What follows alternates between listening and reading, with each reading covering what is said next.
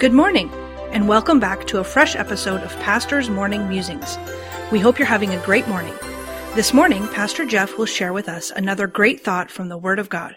Pastor Jeff, where will we be musing this morning? Good morning. Today we'll be in Acts chapter number 8, beginning in verse number 4. Therefore, they that were scattered abroad went everywhere preaching the word. Then Philip went down to the city of Samaria and preached Christ unto them.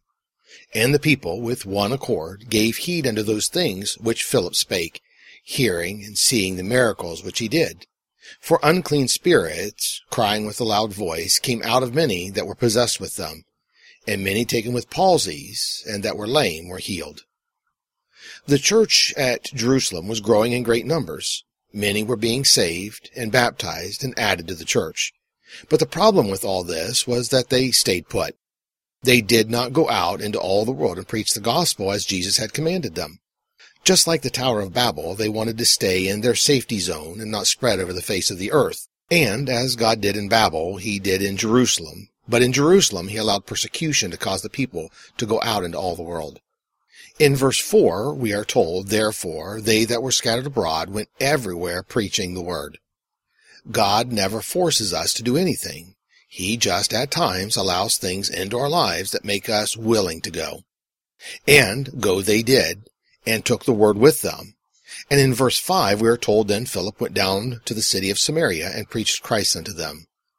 We are told a few verses later in this chapter that Philip met the Ethiopian eunuch, and we are told in verse 35, Then Philip opened his mouth and began at the same scripture and preached unto him Jesus. As the people were scattered because of the persecution of the church, they took the gospel of Jesus Christ with them.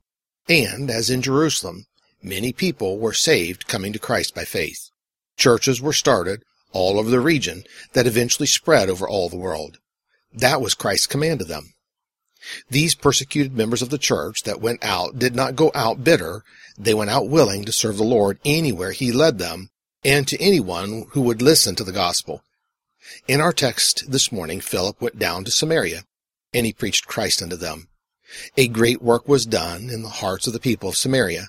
As the gospel changed people's lives in Samaria, we are told in verse 8, and there was great joy in that city. I had to stop and muse on that statement this morning. Not joy in just a few people's hearts, not some joy or limited joy, but great joy in the city as a whole. One thing I've noticed about our society, post-COVID and the great exodus from the church and God, our society has little to no joy. In fact, it seems dark and a cloud hangs over our nation, our city. And I had to muse today and wonder at the lack of joy is because there is a lack of God's people being obedient to the one command that Jesus emphasized before leaving this earth. Go ye into all the world and preach the gospel. I wonder what would happen if God's people would go out once again and everywhere they go, preach Jesus. So let me leave you with this prayer for today.